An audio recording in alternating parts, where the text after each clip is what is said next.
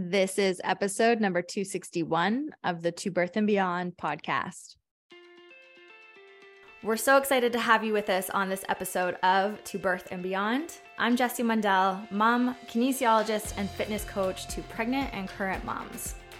And I'm Anita Lambert, mom, pelvic health, and orthopedic physiotherapist with a focus on women's health. On the show, we provide information and education on fitness, the pelvic floor, fertility, pregnancy, birth, postpartum, and women's health. We offer a brave space to have candid and vulnerable conversations on the struggles and joys of motherhood, including all aspects of our physical, mental, and emotional health. While you're listening in, please remember that the information on the show is not meant to diagnose or treat any medical conditions. Please speak with your medical provider for all things related to your healthcare. We're so excited to have you. Let's dive into today's show. Hey, friends, it's Jessie jumping in here to quickly let you know that our Black Friday through Cyber Monday is on now. And you can save 50% off all of our DIY exercise, pelvic floor, and core training programs for pregnancy, postpartum, and parents. So you can save 50% on our core plus floor restore program, our Too Strong and Beyond program, and also our Ready, Get, Set training plan.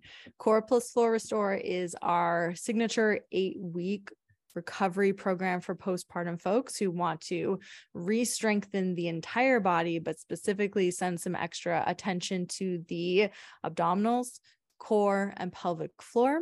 So if you are early postpartum within the first few weeks postpartum to many years later, this plan is absolutely appropriate for you if you're dealing with any core or pelvic floor symptoms like leaking, prolapse, tension, pain in the low back or pelvis.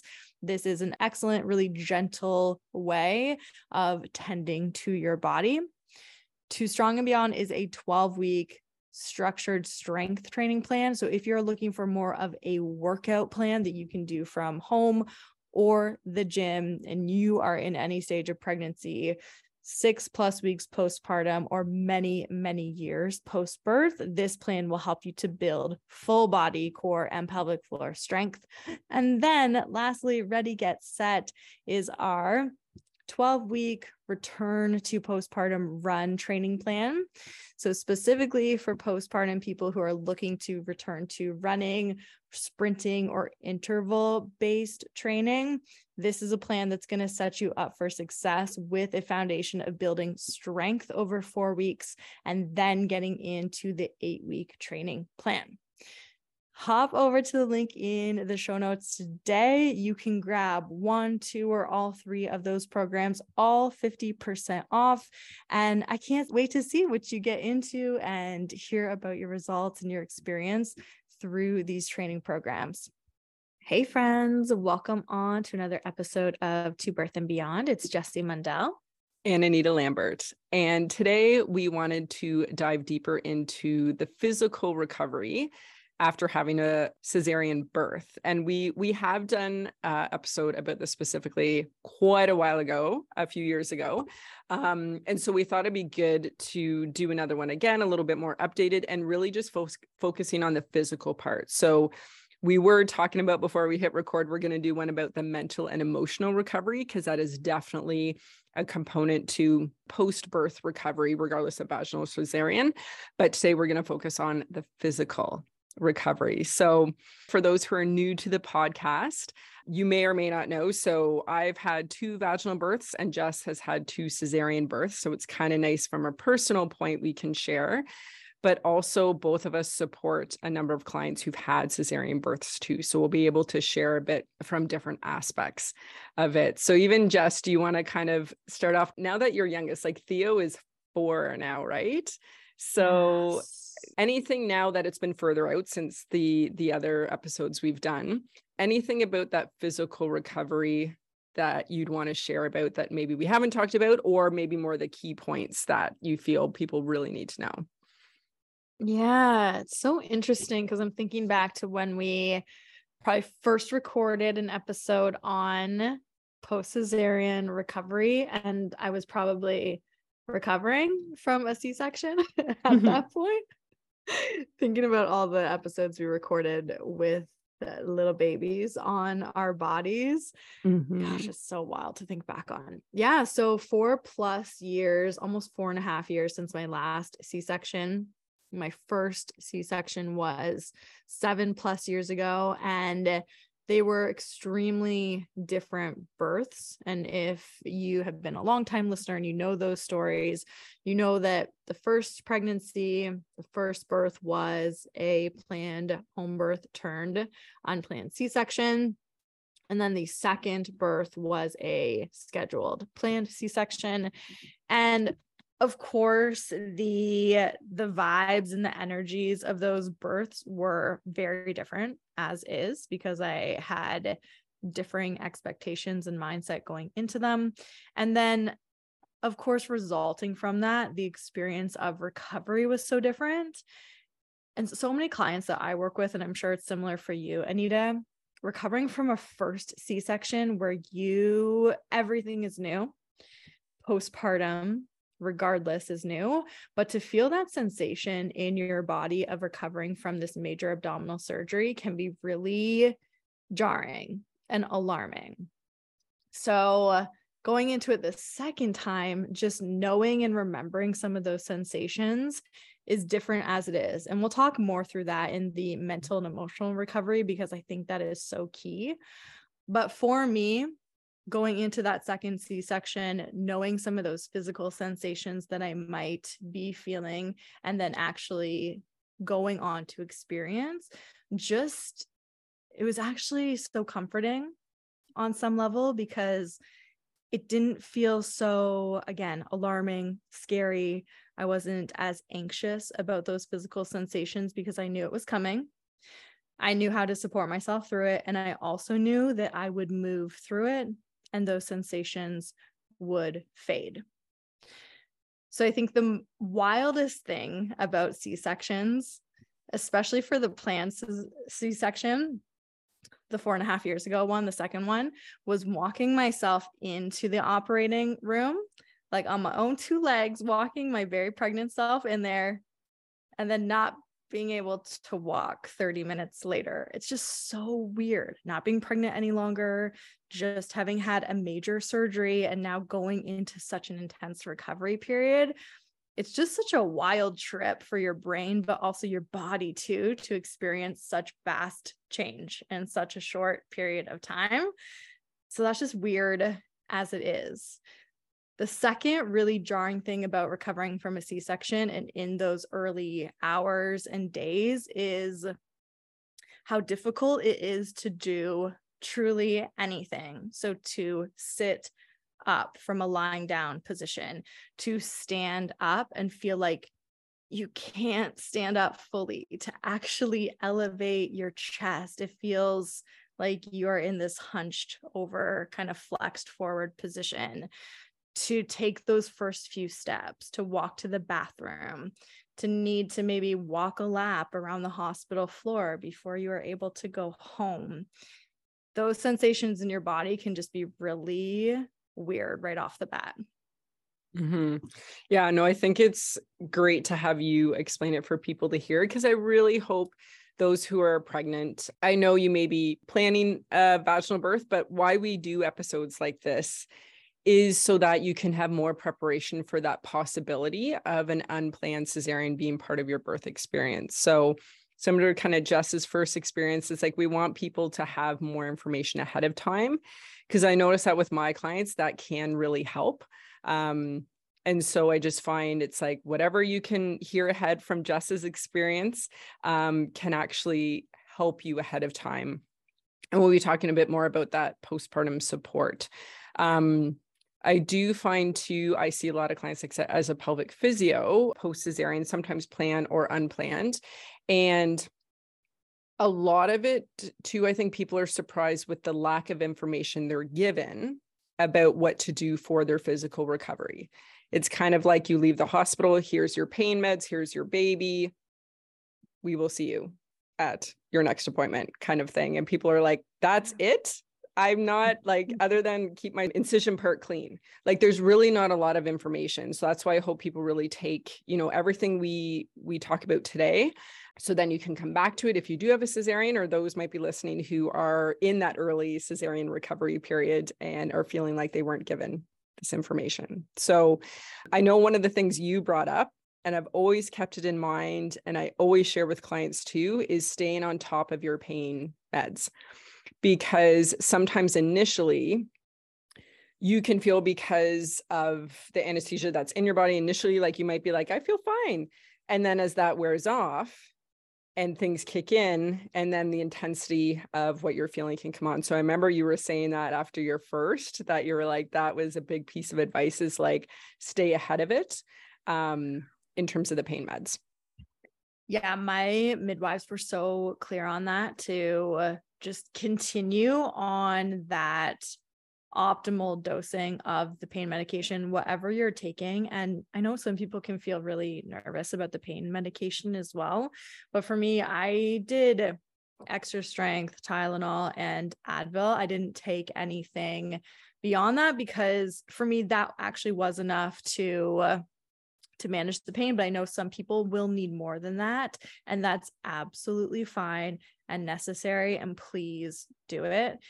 So, again, my midwives were so clear that we want to stay on top of that regular dosing at least for the first few days, the first week, because again, your body is going through so much recovery during that time period. What just occurred to your body was a lot and there is going to be pain and to varying degrees depending on the person but we don't want to let that dosing get too far spread out because that pain could potentially ramp up quite quickly and then that can be a difficult physical experience but also mentally and emotionally on that postpartum person too. And just also considering the demands of postpartum if you are coming home with a baby, if there are other children at home, the physicality of postpartum, even with the cesarean recovery, will be there too. As much as you're not supposed to be doing the things like lifting the baby or carrying or holding the baby too much, that stuff is going to be the reality for most people. So, just also considering that do what you need to take care of yourself from that pain perspective based on how you actually need to live your real life too. Mm-hmm. And I think that goes nicely into we want to talk about some of those activities that you're going to need to do every day. And we're going to talk about some tips around to make those more comfortable post cesarean. Um, but one of the things is like planning ahead for support. So, regardless if you're planning a vaginal cesarean birth, and then I always go through with clients like, especially post cesarean, you're going to want more physical support. So, getting in and out of bed, getting up from sitting, as Jess talked about, so many things around that. We don't realize how much that will be challenging initially. So, even before you give birth, plan for as much support as possible. And if you don't need it, that's one thing. But if you get to postpartum and realize, okay, I actually needed more than I had planned for, it's helpful to to think about it ahead. You know is your partner going to be off work for a period of time family friends potentially a postpartum doula to look into for that support for you and for baby as well? Now in terms of some movements that can be uncomfortable so coughing and sneezing. Sometimes we think of more okay maybe pelvic floor pressure maybe leaking with that but when it comes to post cesarean, what you can feel as well is pain around the incision because there's that extra pressure in the abdomen. So I know some tips that have been helpful is whether using your hands and applying pressure on the outside of the scar, even like over leggings or whatever you're wearing, um, or take a pillow and apply pressure to the pillow over the scar. Those things can be helpful to lessen that intensity of that discomfort. What did you find, Jess, after both with that? Yeah, that is, and especially if you're listening to this in real time. I mean, we know the respiratory illness right now is absolutely wild. So just know that yes, give some support to that outside of the belly to where the scar is. That pillow trick is so smart. Keep one handy, especially if you are sick right now or have kids that are also sick. The other thing to know is that the stitches, the sutures, the staples, however your scar was closed, just know that that is strong you're going to be okay if you do cough or sneeze. I know people can feel really nervous that that's going to burst open. And that's a very scary thought to have. Know that it is strong. Know that with that external pressure, you are more than absolutely likely going to be okay. It's going to stay closed. You're going to be able to support that internally and externally. But yeah, I think that's such a good tip with that external support. Yeah, and then another another movement again we often take for granted in pregnancy this can be a challenge too. So usually say probably the strategies you're using at the end of pregnancy, you'll probably still want to use postpartum and that is getting in and out of bed. So especially if you have more of a higher bed, you may want to have a footstool to then step up up onto to then get into bed because we don't think about it but if your bed is high and you're facing away from it and trying to scoot yourself up onto bed lengthening up and back is a lot of abdominal work. And so again around the abdomen and the scar that might not be the most comfortable. So anything to either lower some people will lower their bed or use a footstool to get up. Or I know in Jess's situation with baby number two, because you knew it was going to be a planned cesarean, you went the route of renting a hospital bed, which I thought was really neat. And we totally understand that's not always accessible for people, but it's more around the idea of you're going to be in and out of bed quite a bit initially, or wanting to be in bed, but at some point you're going to need to get out. So, those things in mind, even turning in bed so there's a technique I'll often teach where you're more pressing through your feet to use your glutes to turn versus using your abdomen, which again can feel a lot better that way. How did you find with steel? Because you didn't have the hospital bed. How did you find yeah. the getting in and out of bed situation? Yeah, I, will be honest, and I'm honest with all my clients about this. It was misery. It was absolutely the worst part of that cesarean birth recovery. And I know that a lot of people feel similarly is the getting in and out of bed situation, turning over, especially when it's a thing that you will be required to do multiple times per day, multiple times per night with baby feeding, etc. It honestly sucks. So if there are ways that you can make it more comfortable, do it. And so funny looking back on renting that hospital bed. It seems so extra now when I say it out loud, but it was 100% the absolute best move for me. Check in with your insurance if you do have health insurance, because they might cover that cost. People delivered it, the company delivered it to our home, set it up, came back, took it away. It was glorious. It absolutely saved me in so many ways. I know a lot of people also will sleep in like a reclining lazy boy mm-hmm. type chair situation, and that can be really much more comfortable for mm-hmm. them. Mm-hmm. If it's just in your regular bed and that's what you have available to you, mm-hmm. see if you can prop up on as many pillows mm-hmm. as you're able that will stay sturdy and hold you in more of a sturdy position, not a really slumped down position. So you'll probably want to mm-hmm. be on a bit of an incline with the upper body mm-hmm. when you are in bed, mm-hmm. especially probably throughout that whole first week. Into the second week, you might be able to get into more of a decline or lying flat. But just mm-hmm. don't be alarmed if lying flat on your back takes multiple weeks to feel like you can mm-hmm. comfortably mm-hmm. do that to feel a comfortable sensation or stretch on the whole abdominal wall. Yeah. And I love that you brought up like the option with the pillows. Like I know we're on a podcast, so you can't see, but I always have an elevated angled pillow here. Um, for pregnant clients, and those you can find online at various angles. So, even getting an angled pillow might be helpful um, to have ahead of time or potentially getting it after you give birth and that you're home. Um, another thing is getting up out of sitting. again, we kind of take for granted getting up. I know in pregnancy, you may be listening, be like, I do not take for that for granted because it can be challenging in pregnancy too, near the end, especially. Um, but again, we don't realize how much we use our abdomen to do that. So it will be challenging to hold the baby and do that at the same time. So that's why it's helpful having someone there, whether you can pass the baby off to so that you can get up. And how Jess talked about the recliner. I do find recliners can be helpful if they're more electronic. Like if you're having the um, manual side of it, that can be really challenging. So that idea that you're going to want to, you're going to need time to be able to sit up yourself. And then either, I know some people like to uh, brace the scar as you're getting up, use your exhale as you get up, or some people like to put the hands on their side and use their arm strength to push up. So, different ways that you can get up out of sitting that it's not so much your abdomen doing it.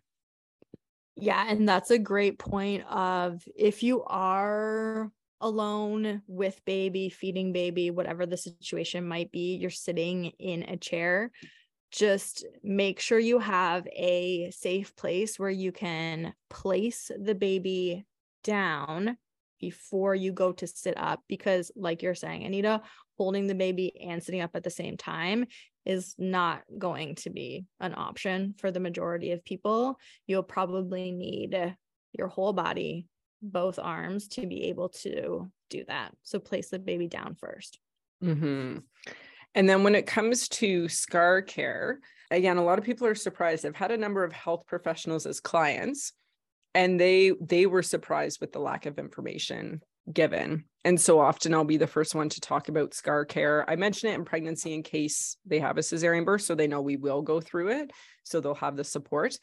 Um, but often around three to four weeks, we'll start something called desensitizing the abdomen and the area around the scar. And that's using different textures you have at home. So, like tissue, a Q tip, um, a face cloth, different um, soft textures that you're just gently superficially rubbing across your abdomen in that because it's very common to have either sensations of a bruising sensation even though the physical tissue may not look bruised it might feel bruised it might feel numb it might feel tingly it might feel achy or different types of pain. So we essentially want to help to desensitize the nerves in that area. So that's what we start with. And then around six weeks, when that initial healing around the superficial side of the scar is done, and there's no staples, no sutures or that that are kind of out, we're then looking at massaging the scar at that point. So as physios, we go through that with clients all the time. I know Jess, you go through that with your clients in online programs.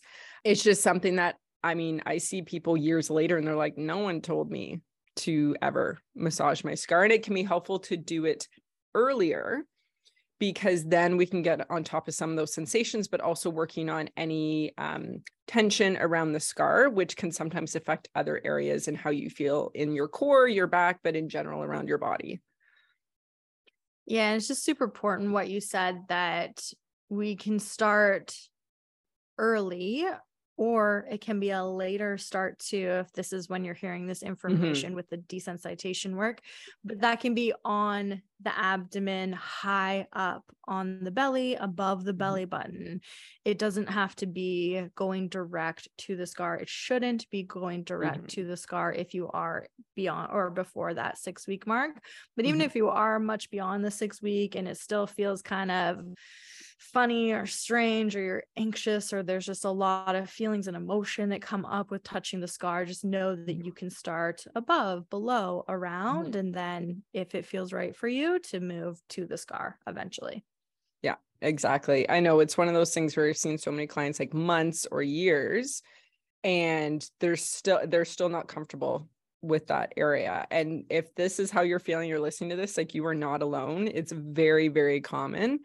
or to feel some people describe it like when they touch their scar they're like it just feels icky or it like doesn't feel like it's a part of me um it makes me squeamish. So it's one of those things to gradually over time and again seek help from help from a professional if that's accessible to you to kind of work through work through that and then you'll feel more in your body when it comes to to that area And then next, we want to go to returning to exercise post cesarean, because that's a common question we both get.